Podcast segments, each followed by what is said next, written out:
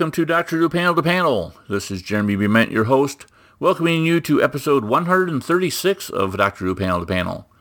Thank you so very much for downloading this episode of Panel to Panel, and I hope you will enjoy this episode. I think you will. We have quite a bit in the store. We are going to start off this episode like we always do. We will start off by covering the news, and then we will go into the Pandorica. We will open the Pandorica on uh, Doctor Who comic Empire of the Wolf, issue number three, the latest offering from Titan Comics. And then we're going to do something a little different. We are going to go into the Matrix and look at a past Doctor Who story. Normally I do a comic story. This is kind of tangential to comics. I am going to take a look at the 2003 BBC I Scream of the Shalka animated uh, webisodes that came out back in the day. Um, it's animation. It kind of ties into comics, and it's something that I uh, found myself watching this week.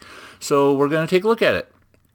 And then we will finish up this episode with a chat with friend of the show. Uh, he's been around for, or been a friend of the show since uh, right from the beginning, pretty much. And uh, he lives down in New Zealand, which makes it kind of a challenge for me and him to coordinate our schedules to chat. But uh, Doctor Who comic expert, comic companion writer, and infotext author Paul Scoones will join us on this episode of Panel to Panel to chat about what he's been up to. Uh, we're just going to talk about Doctor Who comics and Doctor Who magazine and anything else that happens to come up on our radar. So I hope you'll enjoy this episode. I think you'll enjoy the chat with Paul. And with all that being said, let's get into this episode. In Doctor Who comic news for this episode of Panel to Panel, let's start out like we always do. Let's chat about what came out uh, since the last time I dropped an episode. We're going to go with Wednesday, January 12th, which is when uh, the Empire of the Wolf issue number three came out from Jody Houser and uh, Roberta Ingranata. I almost forgot her name there for a second. But that issue came out then, and since then, nothing really new has come out. It's been rather quiet. We will be getting part four, or the final issue here, uh, coming up in February. And um, there should be a new issue of Doctor Who magazine coming out here in the next couple weeks. So that's it for what's new and new releases. And as far as news goes, it's been rather quiet on the Doctor Who comic news front. Uh, about the only thing that was new uh, in way of comic news was that they released, uh, Titan released a picture of one of the covers for the 2022 special that will be coming out from writer Dan Slott and uh, artist Christopher Jones and Matthew Dow Smith. Uh, they're having a special cover uh, illustrated or drawn or created by uh, one of my favorite comic artists, Adam Hughes. He has done an excellent 10th Doctor and Martha cover, which uh, set the Doctor Who comic world on fire. And I thought it was rather interesting when this picture uh, started making its way around the internet uh, last week. It was amazing how many people I saw commenting how they didn't know there was a Doctor Who comic coming out that Dan Slott was writing and that they were going to make sure and get this.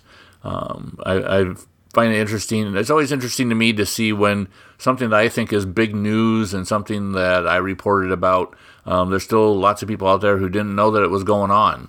And so um, I guess that's a, a, good sign that people are always finding out about something.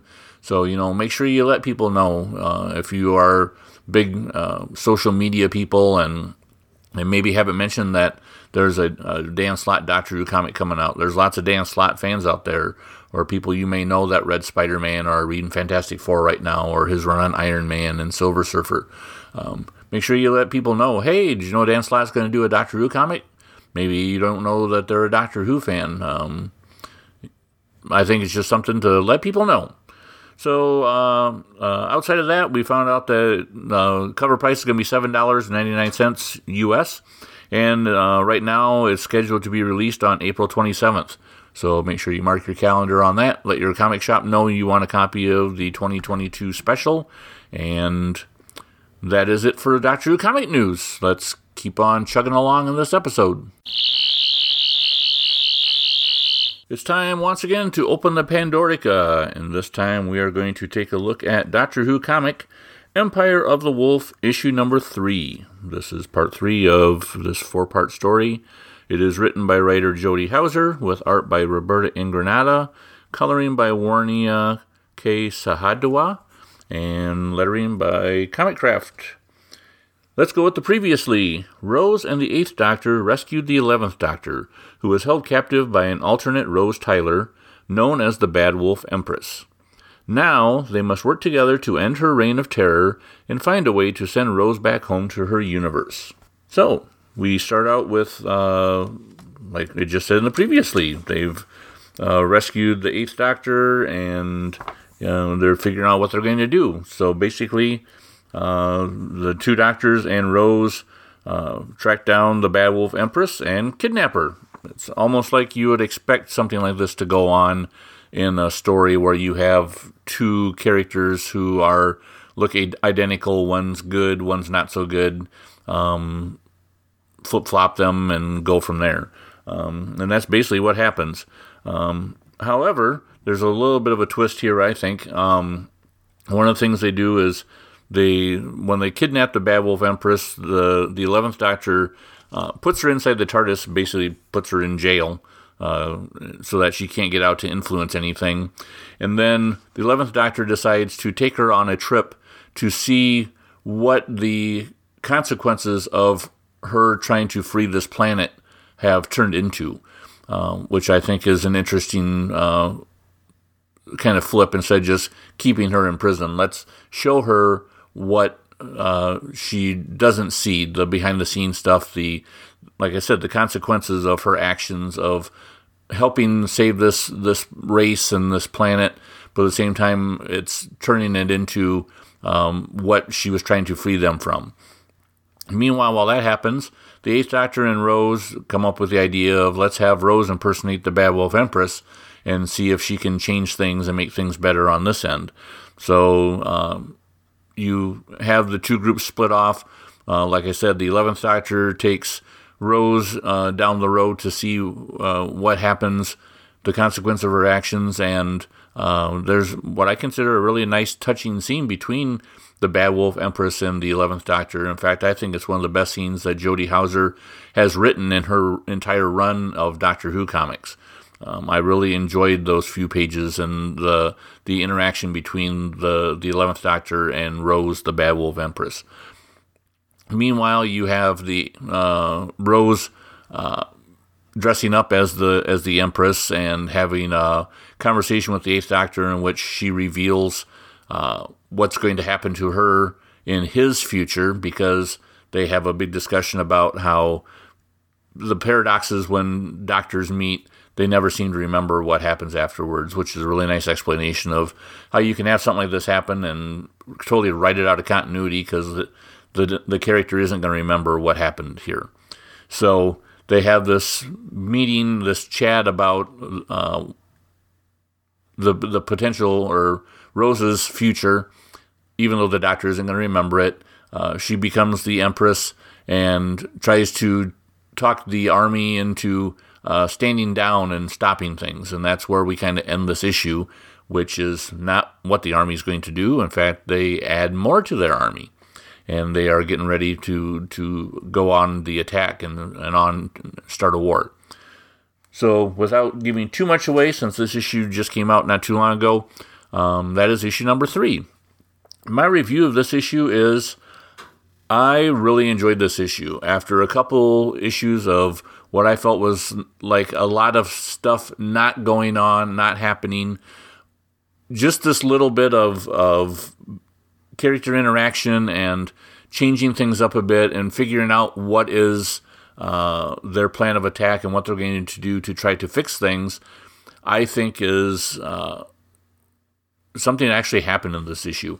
Not only that, but the the few pages that we had in there with the the eleventh Doctor and the Empress Rose, like I said, some of the best writing I think Jody Houser has done. Um, she brought up a, a really interesting, valid point of how the actions of Rose, Empress Rose, trying to do something what she thought was right and try to free this race who had been enslaved basically just kind of turned the tables on more alien races and has enslaved them.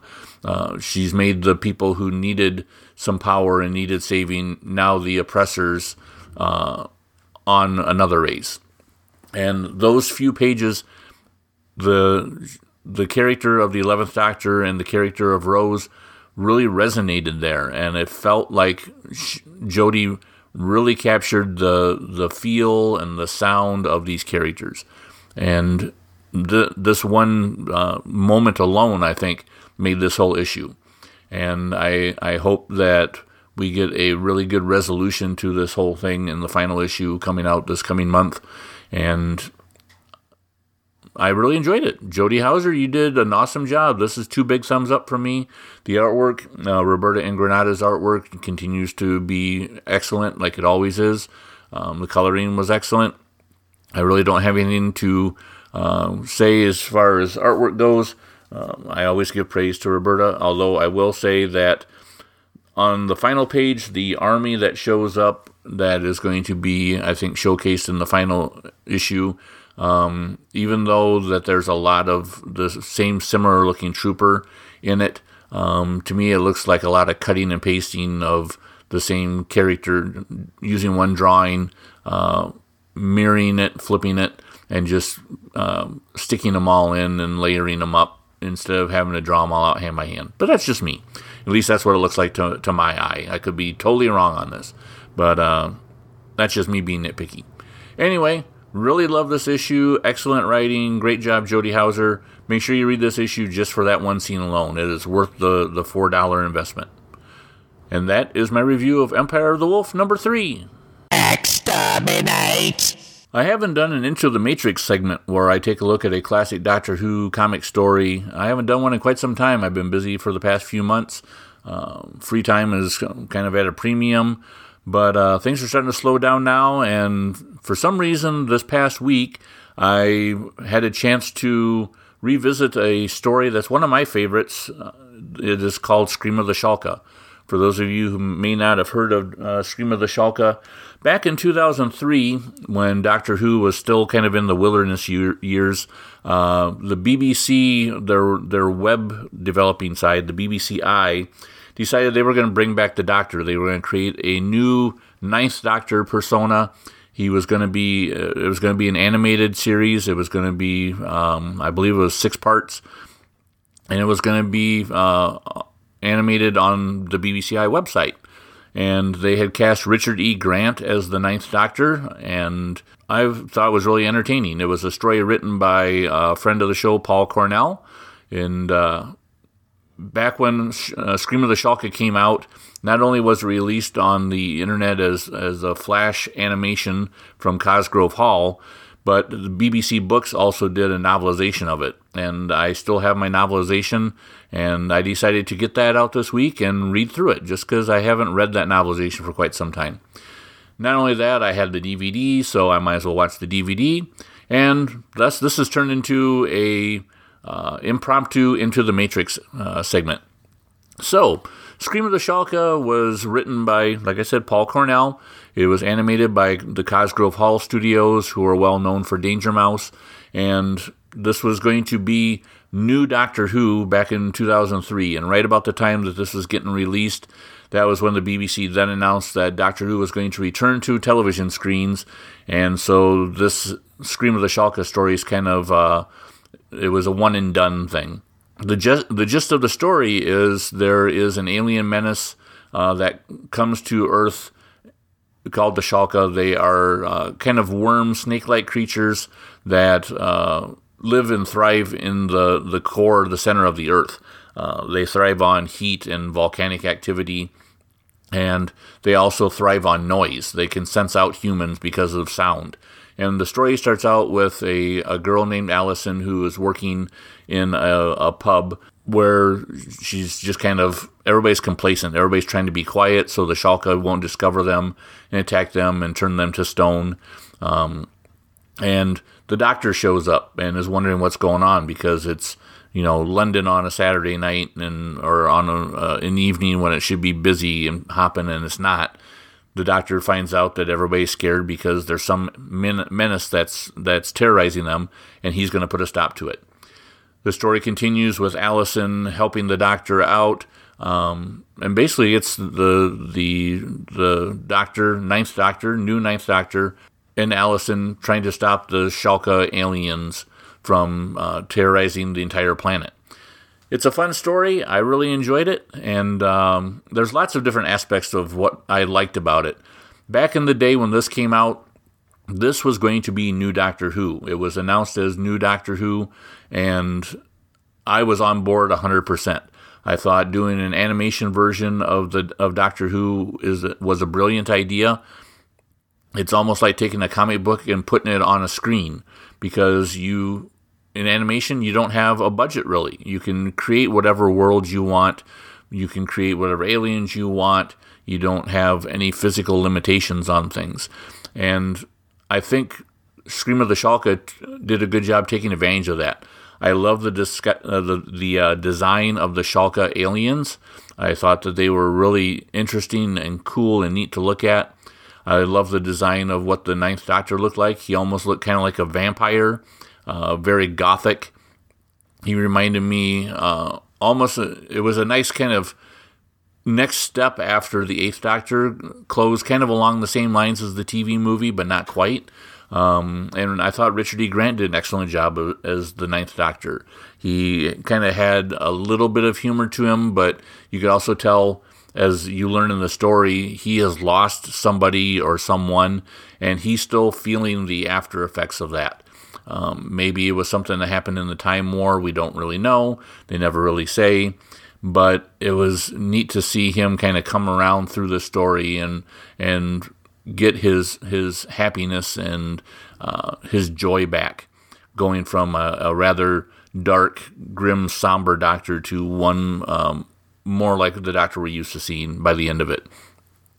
I also enjoyed the fact one of the things that I love that Paul Cornell did in the story is basically the doctor's companion that he has before uh, uh, Allison is the master is inside the TARDIS. The the master is now inhabiting an android body, and they make uh, kind of fun of that in a couple different spots where the the the doctor uses a remote to turn the master off and shut him down, and his his faceplate flips open so you see that it's a an android or a robot and not really the master. The master in this part was played by Derek Jacobi, and he did an excellent job. He had definitely the feel of the master, that nice, calm, quiet attitude where he's he you can tell he's maniacally trying to figure out how he can escape the clutches of the doctor and uh, be on his way, but at the same time biding his time.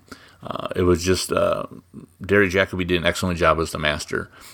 Reading the novelization of this uh, story, as well as watching it, uh, it was it's really good. It's a really good story. It's nice. It's a good solid story. Nice beginning, middle, end.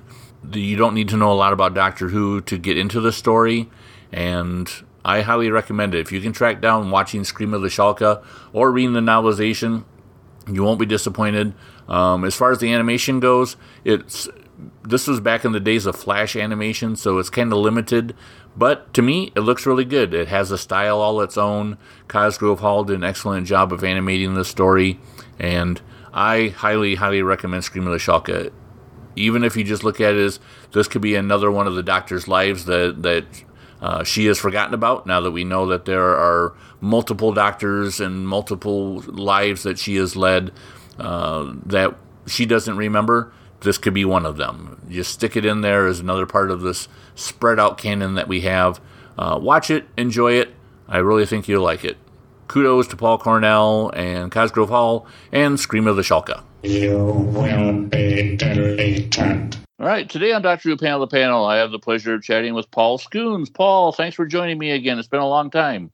It has indeed. Thank you for having me, Jeremy. Oh, no problem. How are things down in New Zealand? Oh, good, good. Lovely sunshine at the moment. Oh, well, that's good. I uh, it's been quite some time since we've chatted, but I know you've been busy with lots of projects. Um, but first thing I was going to talk about is uh, I know over in the UK it just got announced that uh, they announced a new Blu-ray set that's going to be coming out, and uh, I believe you did some work on it, didn't you?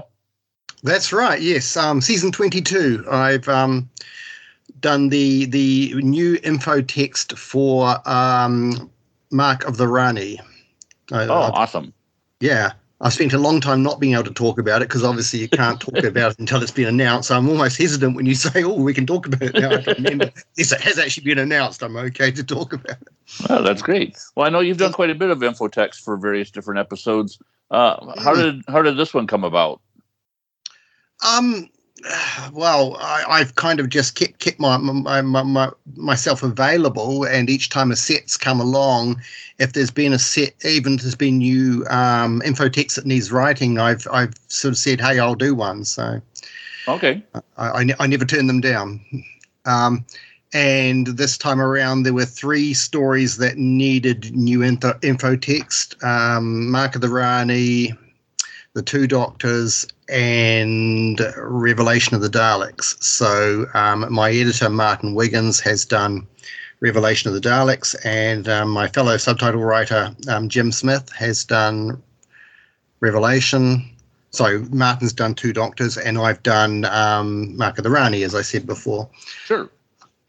I, I, I chose Mark of the Rani over over um, Revelation, which is the the two choices I had because I felt the um, the historical background of Mark of the Rani would give me a lot more detail to write about, and that actually proved to be fortuitous because when the production files came through, these are the things you know the PDFs you can see on on on the Blu-rays, uh-huh. which we use as source material for researching the story. Most of the Mark of the Rani um, production notes were missing. They've they've got lost sometime in the past. Okay. So there's a very scant amount of information on the actual production of the story, which is frustrating because if you know anything about the history of Mark of the Rani, uh, the the original location filming got rained off on the second week, and so it had to be rescheduled. And because of this lack of paperwork, we don't actually know very much about what went on with that rescheduling and you know, and exactly what was shot and what was lost and what had to be made up in the new location. So uh-huh. it was a bit frustrating to have that, and it also meant scarily for me that I had a whole story I had to fill with subtitles and not nearly as much information as I was used to. yeah.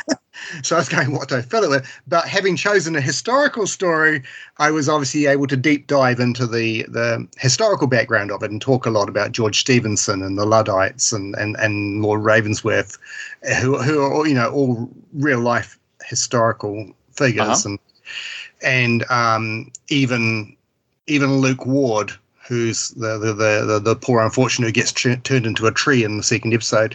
Uh-huh. He he's he's a he's a fictional creation, but he's very much based on George Stephenson's real life apprentice. So I was able to draw a number of parallels between the the two characters. So, so yeah, it, it, was very, very fascinating. My my um, university degree is in history, so I was kind of a bit rusty many, many years ago that I, oh, I studied studied the subject. But I was able to like revisit all that and and and and and had a lot of help, particularly from um, Dr. Matthew Kilburn in the UK. He was he's a, a distinguished um, doctor of history himself and so i got in touch with him and said hey you know can you can you help me out here because when i started writing this we were in the middle of lockdown in new zealand so all the libraries were closed so oh, okay.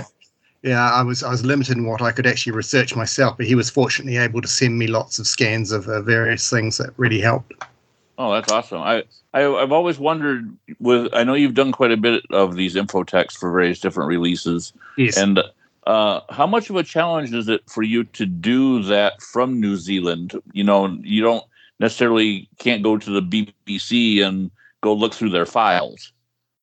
Yeah, when I first started doing this, and we're talking 2008 when I was working on the DVDs, that's the first one I did was Planet of Fire, and the other one I researched at the same time was Frontios. It didn't come out to a bit later. I actually was in the UK when I started work on them. I was on holiday there just, just by pure coincidence. I didn't fly over especially. And so I spent a day, I went to the, the Caversham um, written archives in, in Reading for a day trip and spent a day just sitting there going through the files and that was fascinating. But ever since then, as you say, I've been based in New Zealand, and I'm very fortunate that um, there have been people who are willing and able to um, scan or photograph those files and scripts and and email them to me. So it's it's made it's made life a, a lot easier and made made it possible for me to keep going with this this work. Because otherwise, obviously, as you can probably appreciate, it wouldn't be possible. Yeah, most um, definitely. Um, yeah, I mean, when back, I mean, technology has moved on. Back when, back when I started doing this work, the uh, video files with the with the time codes on them would would be burnt to see to DVD and posted to me. So I'd be waiting, you know, the from the postal service to deliver those before I could start work. These uh-huh. days, they just send me send me a download link. So you know, it's it's as soon as the stuff's ready to go, they'll they'll send me the downloads, they'll send me the PDFs of the scripts, they'll send me the PDFs of the production note, uh, the uh, production files, and they'll send me the the links to the downloads for the video files. So yeah. everything's at my fingertips via the internet. So really, I could be I could be sitting in the room next door to them, or I could be here in New Zealand. It doesn't make any bit of difference at all. Uh-huh. Well, there's still an awful lot of uh, digging through all the facts and files to find all the interesting little tidbits and try to figure out what you think is relevant and what you know is something that fans wouldn't be interested in. Mm, it's particularly fascinating when you find out new things that no one's discovered before. That's that's always an aim. I like to get at least one new fact in in every every one I do. Something that you know, no matter yeah. how well how well re- researched, how well knowledgeable you are about the story, you're still going to find out something new that you've never realized before. And the other the other thing that's quite satisfying to do um, is, without criticizing anyone in particular, is is to bust the myths, if you know what I mean. To to, to people mm-hmm. think, oh, I've always known this fact about the story, and you point out, well, no, actually, it's wrong. The the, the, the, the, this isn't right at all. It's just something that people have assumed about the story, but it's not actually correct. So, so both of those yeah. aspects are things that I aim to do with each one. Well, I would think that after all this time and you know the infotext that have come out on the DVD releases before the the Blu-rays, a lot of the stuff is stuff that you know all the the facts and information that you're going through is the same stuff that everybody else would have gone through. Be, you know, previously all the the other people have written articles for Doctor Who magazine, for example, would have gone through the same stuff. How how does it work out so that you know you end up finding something that maybe somebody else hasn't? Well, it's a good, very good question. I mean, there are files that that haven't been researched before. Um, I mean, yeah, if you're thinking of Andrew Pixley's articles in, in Doctor Who magazine, would be a good example of where yeah, the files definitely. are used when Andrew first started doing the fa- the archives, he didn't have access, so his early work doesn't have the, the, the, the archive access and the paperwork. He's he's relying on other sources, and yeah. you can spot the midpoint of his. Well, maybe it's not quite the midpoint, but there's certainly a point in in the archives where he gets that access, and I think it's about, from memory, it's about and I, am sure that this will be contradicted for me. It's about 92 or 93. Okay. That that the access becomes available to Doctor Who magazine, and thereafter they're able to to use that information. So for the early ones, they don't have that access, and also too. Um, Andrew was probably limited by the word count that he was able to put into it, whereas you know I, I can possibly say more. I don't know. It's I haven't really sort of toted it up, but there's certainly things to be found that that maybe got overlooked or misinterpreted, or I don't know. I'm not I'm not casting aspersions on, on Andrew's excellent work, uh-huh. but there's always what I'm saying is there's always new details to be discovered. I mean, one one classic example, without going into too much detail about Mark of the Rani, there are there are mem- memos in the production work that does survive talking about the reasons for the rescheduling of the uh, filming because of the bad weather. Uh-huh. And depending on your interpretation of that, you can say, well, the script got rewritten to transfer some of this location work into studio because that's what it says on the memo. But when you actually look at the scripts and you look at the dates on the scripts and you look at some of the other paperwork and you look at the filming schedule, you know, you, you sort of go, hang on, that's not actually correct because you you know the the dates don't marry up. So uh-huh. sometimes just having a fresh look at the same paperwork can can yield new facts. Oh, well, that's really interesting. You know, um, I always enjoy reading the info text. Uh, usually, when I get when a DVD gets released back in the day or the Blu-rays now, you know, I'll go through and I'll watch an episode or a story all the way through regularly, and then I'll turn on the info text and watch it a second time, just kind of more following along with the info text. I always find it interesting to to learn the the behind the scenes stuff that that a lot of times we don't know all that much about. Mm. What what I would say for people who have watched who are getting the Blu-rays and have watched the DVDs previously with the infotext is do do do make the effort to watch the infotext with the Blu-rays because it's all it's not necessarily completely rewritten, but certain I mean certainly in some stories like the ones I've just mentioned for season 22 um, they've been rewritten, but even ones like Vengeance on Varos, which will be on the same set. Now that's reusing my my same production notes from uh, the DVD, the special edition DVD that I worked on back in the day.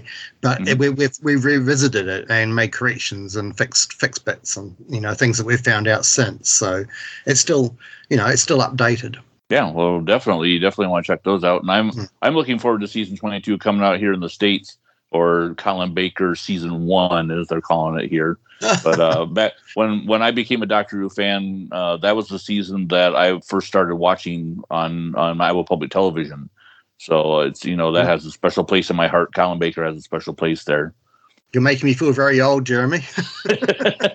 well, I was just I was a late person coming to Doctor Who. So, right. You know, sure. I it was it was about I I think it was about the time Iowa Public Television's first airing of those episodes. So you know, it would have been 85, 86, somewhere in there. But, mm-hmm. um, but the moving on to, to totally. I was going to say, I was going to say just about season 22 from my memory of it is it's a, it's a very mysterious thing for me because uh, New Zealand was way behind with, with, so we were seeing like when John, when season 22 was on in the UK, we were about to see all the Jon Pertwee stuff for a second time round, or some of it had never been screened before, but it was a complete run of those. So it was a couple of years before I got to see season 22. So the only way in which I got to experience those stories was reading Doctor Who magazine or reading the Target novels. So oh, okay.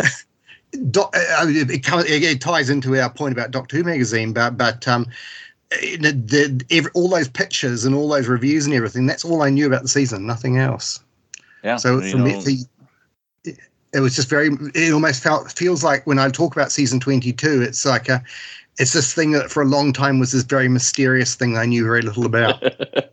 well, you know, back back in those days, for a lot of people, Doctor Who magazine was the the way you found out about new stuff. If you weren't over in the UK, you know, a lot of people here in the states uh, that was where you found all your all your news and information way before the internet. Definitely. So, um, speaking of Doctor Who magazine, you are somebody I consider one of the foremost experts on the the Doctor Who comic strip. You know, not just Doctor Who magazine, but before Doctor Who magazine had it. And uh, I I know you uh, had mentioned to me that you're still hard at work on the the next volume of your comic strip companion. How's that going? Yeah, to my shame, it's still going. well, it's a it's a big undertaking, you know, for for one person. It is. It is. It's uh, it's a pro. It's about 500 pages on on my computer at the moment, so it's a it's a big big beast. Um, it's I'd like to say it's close to completion, but I've said that before and been burnt. So, uh, but the reality is that um, just circum- life circumstances have meant I've had to put it aside a few times over the years. Yep. Other works got involved, other life circumstances got involved.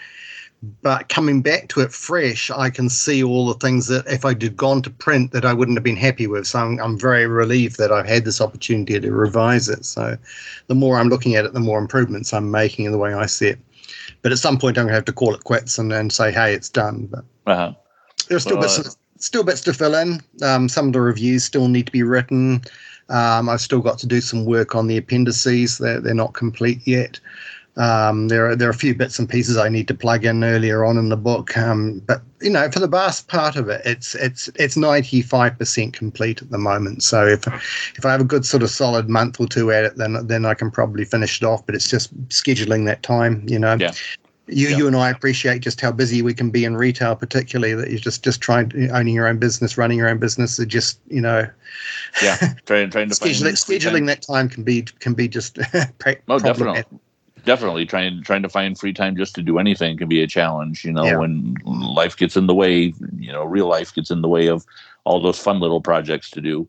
Yeah. Um, well, you're you're somebody like I said. You're you're an expert on the comic strip. I know you're a big proponent of the Doctor Who comic strip and Doctor Who magazine. Um, we haven't chatted for quite some time. How, what did you? How did you feel about Doctor Who magazine putting the comic strip on hiatus for a while? There's mixed feelings because on one hand, probably like you, I was terribly disappointed to see it go. Um, you know, I'm a keen follower of the the comic strip, and to me, it's a large part of the identity of the magazine, and and so to not have it there feels like the magazine's incomplete, like it's missing something from its lineup. That's like some of the pages are missing almost. Yeah. So part of the identity's not there, you know. But on the other hand, as as someone who's seen behind the scenes. I mean, I've written for stuff for Doctor Who magazine. Um, Marcus has um, commissioned me over the years a few times to do stuff for him. I understand the practicalities of the, of the magazine and and the the the sheer expense of doing the comic strip. And if you've got to cut costs, then then it's an obvious target to, to arrest the comic strip order to ensure the survival of the magazine. So you know, two minds about it. On one hand, I'm going, yeah, it's it's a it's very sad to see it go. But on the other hand, if the alternative is we don't get Doctor Who magazine at all, then by all means go ahead, rest the comic strip. Yeah, yeah, I totally agree. I, I'm in the same court as you. You know, it's it's sad to not have it for a while, but I would rather have a break from it and have it come back and still have a magazine than not have a magazine at all. Sure, yeah. Definitely. So, uh, um, yeah. Speaking of, of Marcus, I know you had listened to the my episode that I did where I chatted with Marcus Hearn, and uh, yes you had mentioned that you wanted to to discuss uh, my interview with him. So, uh, going into that, what what points do you think that he brought up that you might have cut or might have caused concern for you, or something you wanted to chat about?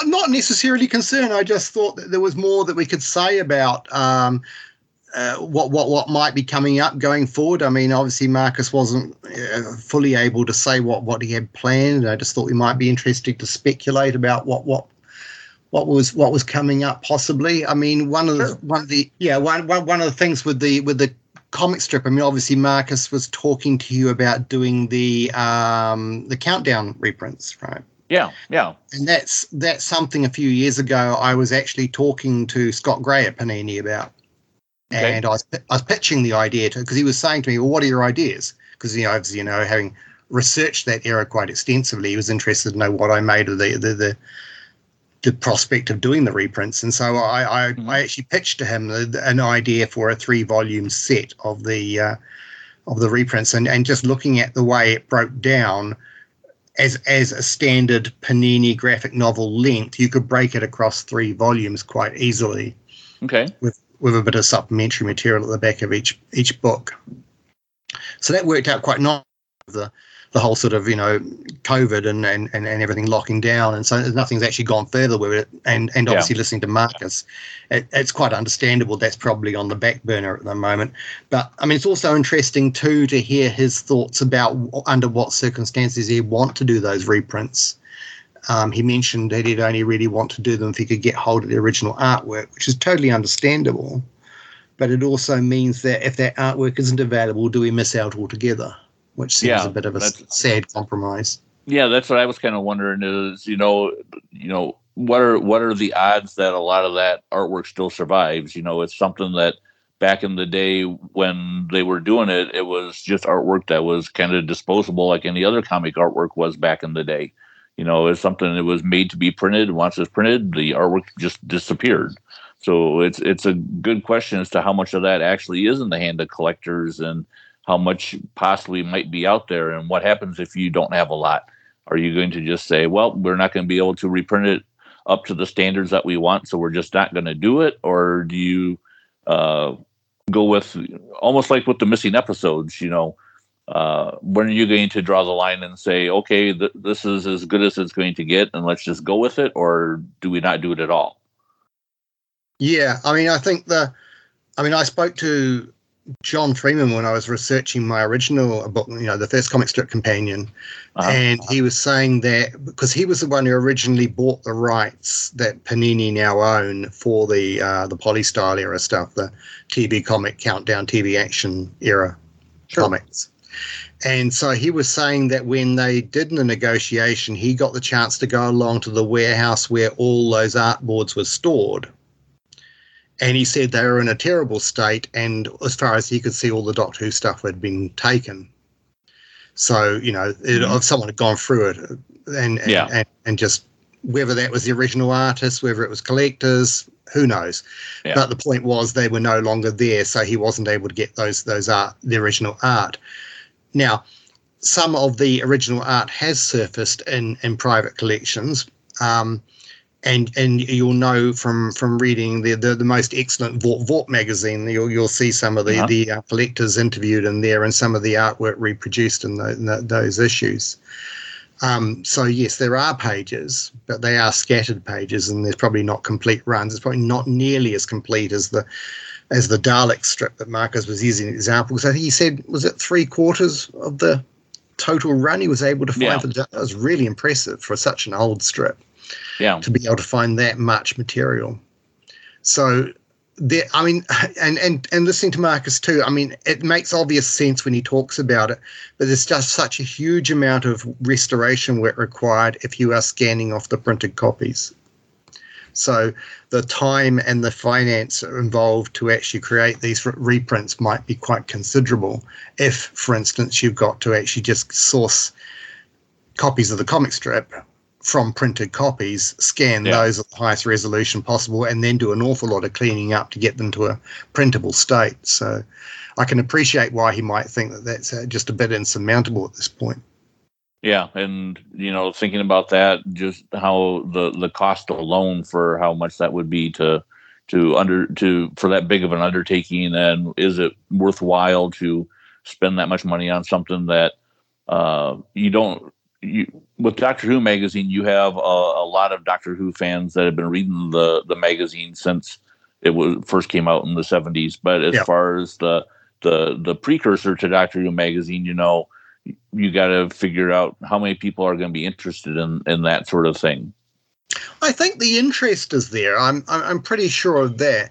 Um, I mean, you've got to bear in mind that a lot of these strips haven't been seen particularly in published form since oh gosh, be classic comics back in 1993, 94. Yep. So yep, that's yep, a very long agree. time for them to be out of print. I mean, yes, uh, they've done a Panini's done a few um, supplements in recent years. They did the one with um, the Glen is Sleeping, I think they did, Fogbound, and um, Sub Zero. Those are the three yeah. stories they've done in their reprints. And the, the, the, I think those are all some. Uh, I might be wrong, but I think those are scanned off printed copies and restored. Mm-hmm. I don't think they're original artwork. So they look pretty crisp. yeah, know, I, so, I told, especially Sub Zero. I know that was one mm. that uh, I think that was the most recent one that came out, and that was also one that seeing the what they had done with it, I thought it looked amazing, and I always was wondering if that was their way of kind of testing the water to see what the reception was with fans as to hmm. how mm. you know would it be feasible for them to go through and maybe start printing or reprinting these and cleaning them up and making them look good testing the water in two senses too you're quite right but it's also um, seeing how they could change the artwork because particularly with sub zero those are two page spreads yeah. and the issue with that is that when they originally appeared in countdown they were the center spread so it was one continuous sheet of paper. Um, and so being bound into a book means that uh, um, the artwork which appears across the center line of the page, which wouldn't have been an issue in the stapled original issue, um, is obviously lost in the binding. And that also, uh, um, unfortunately, the um, captions and speech balloons also cut across the center line. So what they had, what Peri Goldbod Godbold, sorry, the the, um, the designer for Doctor Who magazine, she actually moved very cleverly the uh, the text out of the center line, and and very subtly moved it to either side of the uh, the center line, so it just looks. You, you, unless you compare the two, you don't notice it's been done. Yeah. But but the end result is that you're not losing stuff in the fold, and so there's a lot of work involved there for all of those uh, not the entire run of Countdown, but quite a considerable amount of it is actually two page spreads. So there would also be that that work required to, to do those. So yeah, it, it's an undertaking. It's a lot. Of, it's a lot of work. Well, definitely. Well, uh, something that is maybe not so much of an undertaking, but I think is still something of interest to fans. Is uh, as far as Doctor Who magazine goes, we're reaching the point where they've reprinted basically all of the comic strips from Doctor Who magazine as the nice graphic novels that they've been putting yeah. out. But we still have the the backup strips that they they haven't done. And uh, do you think that's something that they are going to do, since that's kind of all that's left for them to do? I would certainly hope so. It's a case of so close and yet so far in a way. It's, it's and it's not just the backup strips. I mean, I've, I've totaled this up for the. I just was having a look at it earlier today. By my reckoning, there's 53 pages of comic strip from the 90s that haven't been done yet.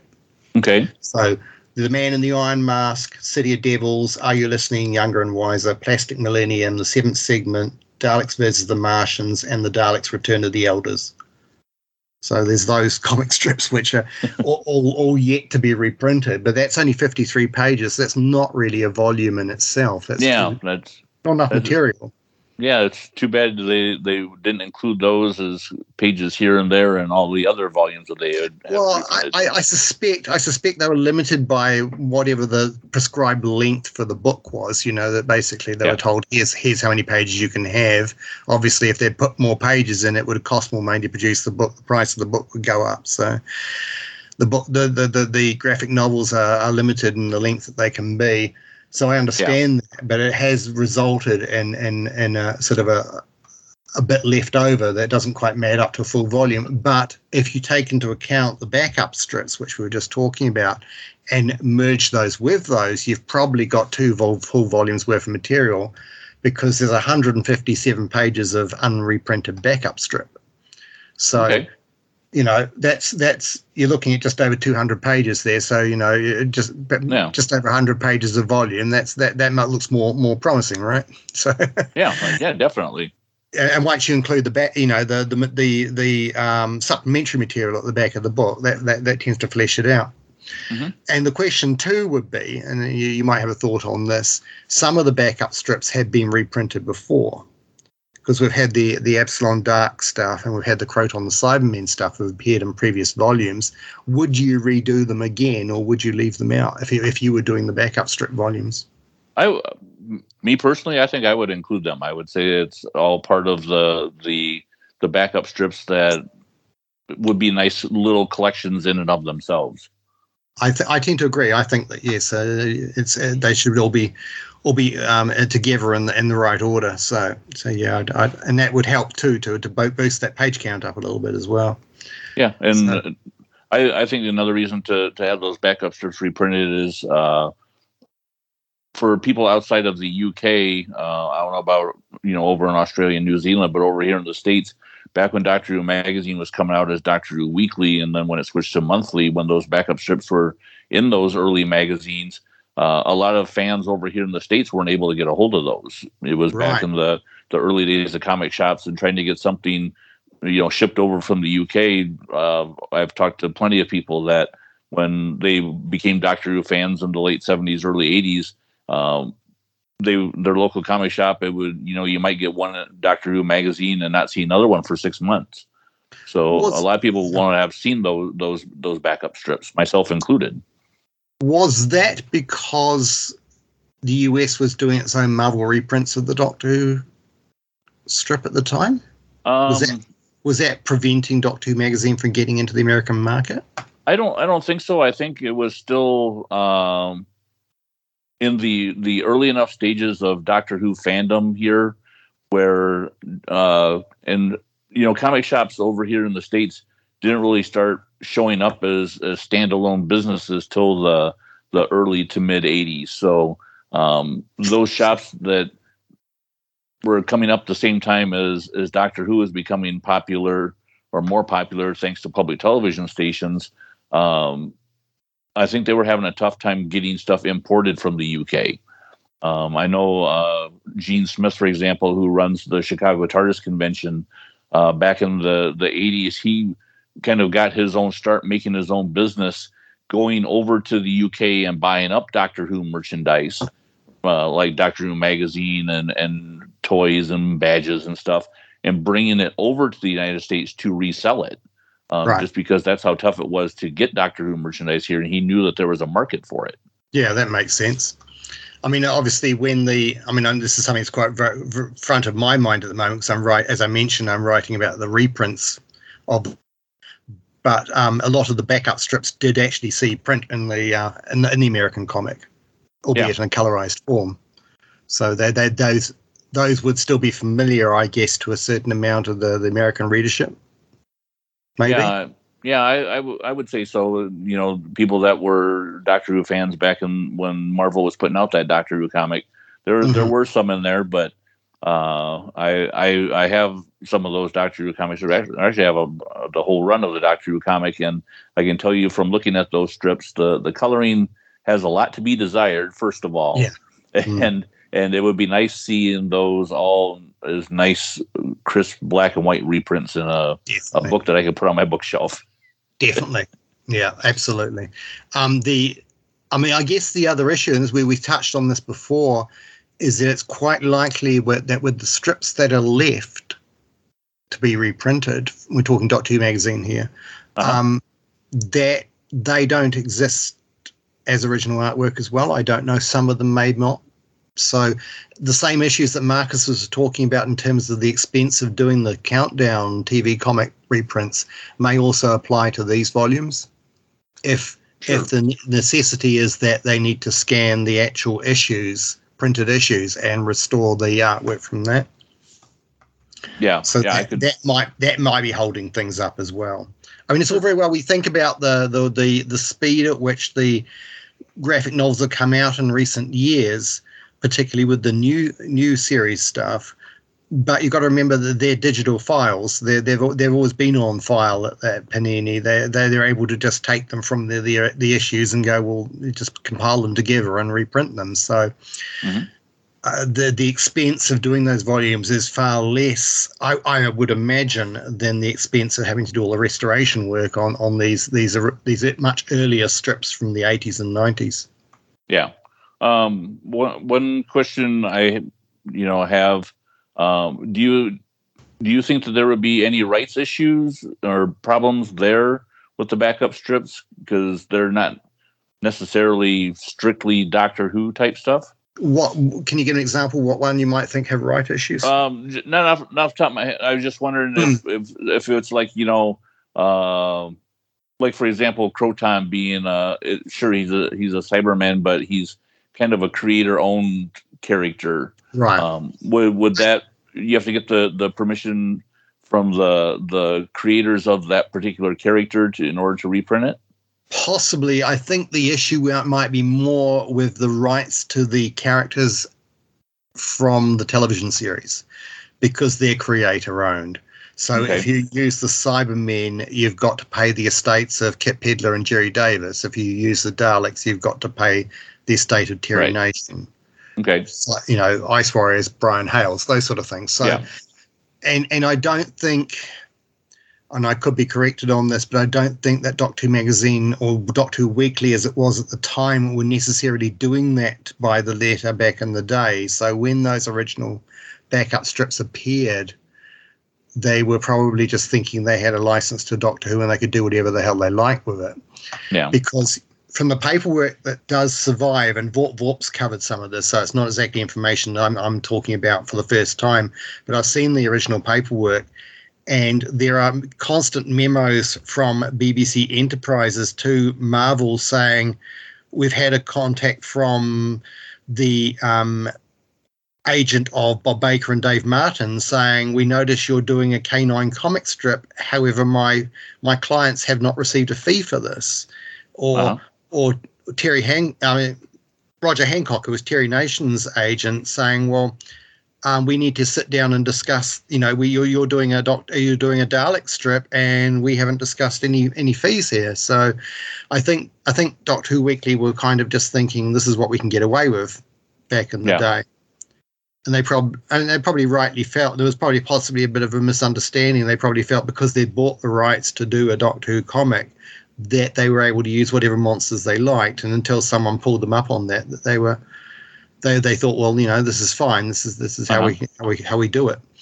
Um, so the coming back to your thing about rights, I think it's more an issue of when those strips get reprinted, are their rights due again to the original creators? So, if you are doing a um, a collection of backup strips, you might be covering a whole range of Doctor Who monsters within one book.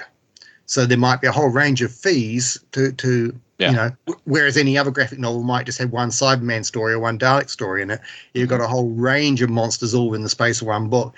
That that could possibly be, and this is me just speculating. I don't know quite what the rights issue is, but yeah. I suspect it might be the case that there's a whole range of, of fees that might be due, and therefore might make the backup strips possibly. Pains me to say it, but it might make them unaffordable.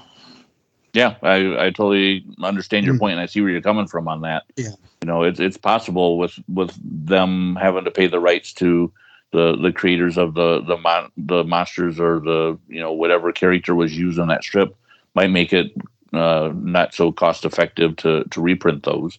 Combine mm. that with the having to not have the original artwork and have to clean up the the you know copies of uh, the scans of the the pages that were originally printed, and you have a a whole lot of cost that's going to go into making a, a, graphic novel reprinting those backup mm. strips. Yeah. So on one hand, you and I can sit here and look at the gap on our shelves and go, "Oh, why can't we have those final books?" Logistically, there are reasons. yep. Yep.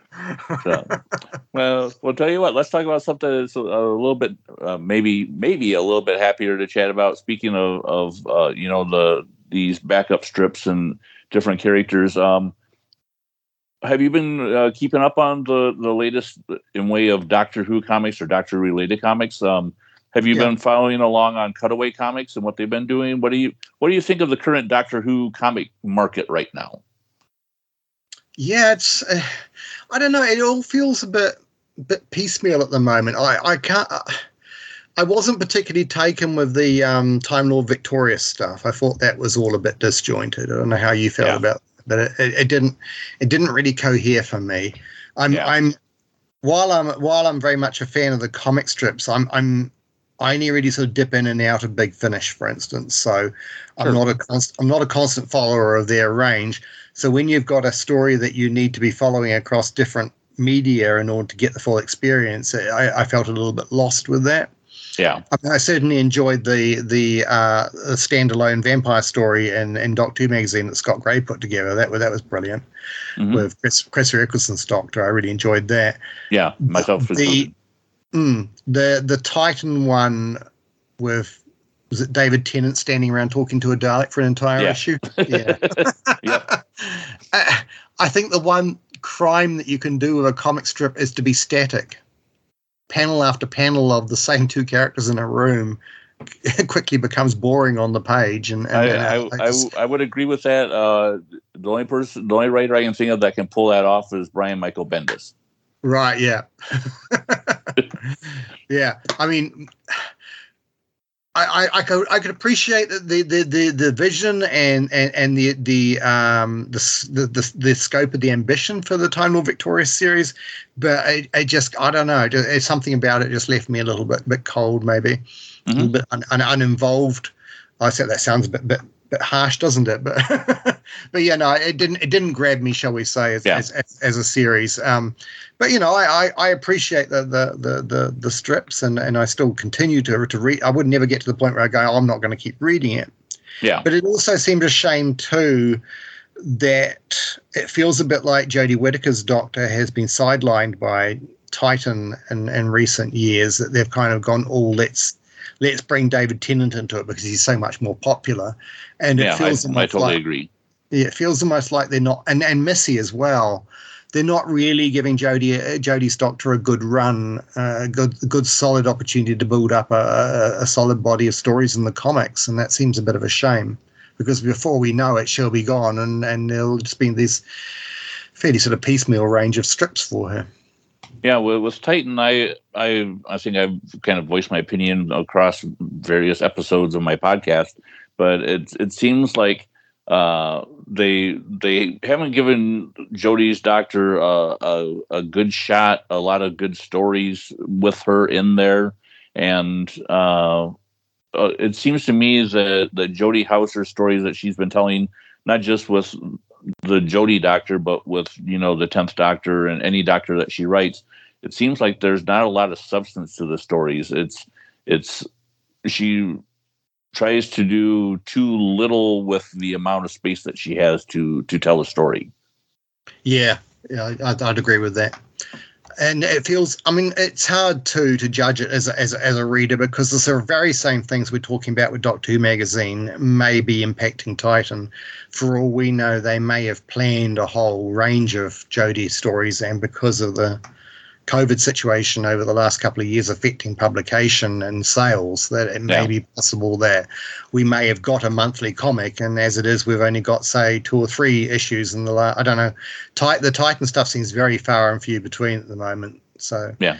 Whereas once upon a time there would have been a new issue every month. So that may be a result of, of, of the whole COVID impacting the business for them yeah, as well as well as Panini. Yeah, I, I think that, and uh, I know Titan. I uh, they were supposed to be doing uh, or doing a story where Captain Jack was going to appear, and right. Uh, they had to cancel that one due to the whole sure. controversy with with uh, uh, Barrowman. Sure. So it's it's it's it's possible that Jody was kind of like, okay, you got to totally switch gears, and we still need a story now. Yeah, yeah. It does. It does seem a shame that we got two stories on on the fly, both both with David Tennant's Doctor. You know what I mean? It's kind of yeah. like it almost seems to be a bit of a full fallback position that you know we we need to bump up the, the, the popularity of the comic strip. So let's bring in let's bring in Tennant. yeah, Good old yeah. faithful. Yep, yep, exactly. Uh, have you checked out Cutaway Comics at all? Have you read any of the the spin-offs that they've been doing? I've only had a quick look at some of them. Um, the Paradise Towers one I've seen, um, but they just they they they, they look good. Um, uh, it's it's it's interesting. Uh, they're they're obviously not they're they're a little outside the Doctor Who universe, but it's fascinating that they've got the involvement of particularly Stephen Wyatt in, in, in the creation process. So it's mm-hmm. basically his his vision for the for the for for the sort of the extending the future of Paradise Tower, shall we say? So yeah, it is it is very interesting to see that they're the comics have got that new direction to them. Um, yeah, yeah, I think it's a, an interesting idea of of taking you know taking some of these uh, settings and characters that we've seen in classic Doctor Who and and spinning them off to do something different or you know further down the road to to see what the the the uh, creators want to do with these uh, mm. settings and characters and it's you know it's for classic or classic Doctor Who fans I think it's something that you know it's an interesting uh, thing to look at and to to see where it goes. Definitely, definitely. I, I hope that they can continue. I mean, it's it's a it's a very niche market, I would imagine. Yeah, it's really like you say, it's aimed at classic fans who remember those stories and want to see more of the the, the same stuff.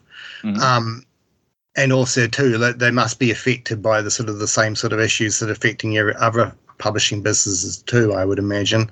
I mean, particularly here, speaking here in New Zealand, it's possibly the same in the States too, that the, the, the massive increase in postage rates has made it very, very hard for to, to, to bring in anything that yeah. at a reasonable price. So if I was to order those issues from the UK, that's a phenomenal expense. Yeah, I, I, you know, I a lot of the cutaway comic stuff they've been uh, doing their projects via Kickstarter to to back, and it's yeah. Uh, somebody over here in the United States, it, it's uh, not very uh, cost effective to to back their Kickstarter as far right. as the physical copies of comics, but I, I always back the, the PDF version. So sure, yeah, if, yeah, you know, something like that. It's a it's a small uh, outlaying of money to to uh, get some enjoyment out of uh, That's Doctor right. Who related comics. That's right. But you and I are old traditionalists. We like to have copies on the shelves, right? Yep, I, and I and I, I have uh, told told the the Cutaway Comics guys that you know I hope they do uh, collected editions of all these miniseries that they're doing because I'll definitely somehow get a hold of those to put on my shelf. That that would be a must have if they can, if they do it like I said a bound volume of them all together. Then count me in for that one. yeah, yeah. Uh, I have to say too that's my preference is that even with the Titan stuff, I don't buy the individual issues. I wait for the the collected bound editions. So. Mm-hmm You know, that's that that that that's that's the way I like to collect them as the as the the, the, the graphic novel versions.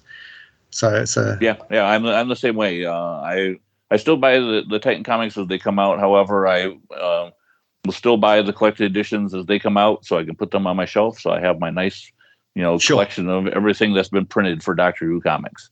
Yeah, yeah, definitely. So yeah. Well, Paul, um, uh, I I have one last question for you. Sure. Now that we're, you know, there's two episodes of of Jodie's Doctor left in, you know, the run of this year, and uh, going into next year, we're probably not going to have a new Doctor Who until later on in 2023. Um, for for Titan Comics and for Doctor Who magazine, if you were the the editor in chief of either one of those or both of them, however you want to look at it, what do, what would you do as the person in charge of the comic strip in from now until the the run up to the anniversary? Uh, would you um, do more Jodie stories to tide us over until we get a new doctor and we get the RTD two era, or would you? What would you do? I'd like to see Jodie's Doctor have a solid run through to the end. You know, I, it always feels wrong to me if you don't have the current Doctor in the comic strip and and I would say this too back in the nineties when they, they they did that that run of past doctors when technically uh-huh. McCoy, McCoy, was still the current doctor. That seemed a bit off to me. So yeah, yeah I think I think I think give give Jodie a, there's still time to give Jodie a solid run of, of, of comic strip stories between now and and next year. But you know, time's running out. yeah. Yeah. Um, uh, yeah, and and two, I mean, Marcus hinted in this in your podcast that they're talking about possibly doing doctorless stories, and maybe that's a, a tiding over thing. That you know, but maybe there'll be a period between when Jodie leaves the series and when the new Doctor starts, when we might not have a Doctor. Yeah. Because um, as Jodie said, she's filmed her last, she shot her last story, and if the the media accounts are true, then no one's been cast yet. So it may be that we don't get a sight of the new Doctor at the end of Jodie's last story. Mm-hmm. And so there might be a period of some months where you don't have a, doc- a current Doctor. So it might be that, that Marcus is planning for that. I'm speculating. I have no inside information. Yeah um, that, that, that maybe that's the time to do doctorless stories. Do do stories set within the Doctor Who universe that don't feature the Doctor because Jodie's gone, but the new Doctor hasn't arrived. Who knows? yep, I, I, uh, I, guess we will be waiting and seeing uh, as each issue Doctor Who magazine comes out. Many thanks to Paul Scoones, friend of the show, Doctor Who comic expert and avid writer. Uh, he is. It's good to hear that he is hard at work on the next uh, volume of his comic companion, which is some a book that's one of my go-to references for uh, the old Doctor Who comics, pre Doctor Who magazine.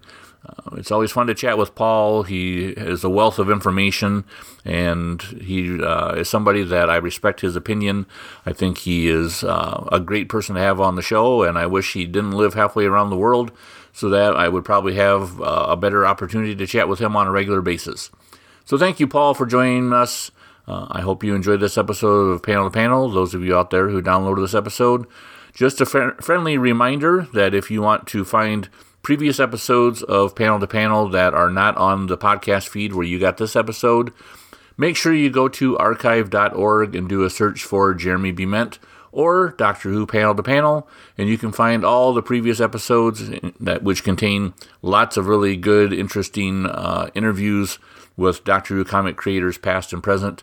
And you can find those as downloadable MP3 files for whatever podcast device you listen to podcast on.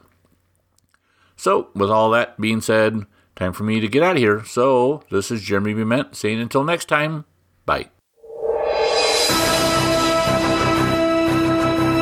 Doctor Who Panel to Panel, the podcast about Doctor Who comics, thanks you for downloading this episode. Let us know what you thought about this episode or of Doctor Who comics in general. You can find us socially on Facebook at Doctor Who Panel to Panel, on Twitter at Doctor Who P2P, 2 being the number 2, and online at DoctorWhoComics.com. Download previous episodes via your favorite podcast service and find the complete catalog of episodes featuring amazing interviews with creators past and present at archive.org. Just search for Doctor Who Panel to Panel. Thank you.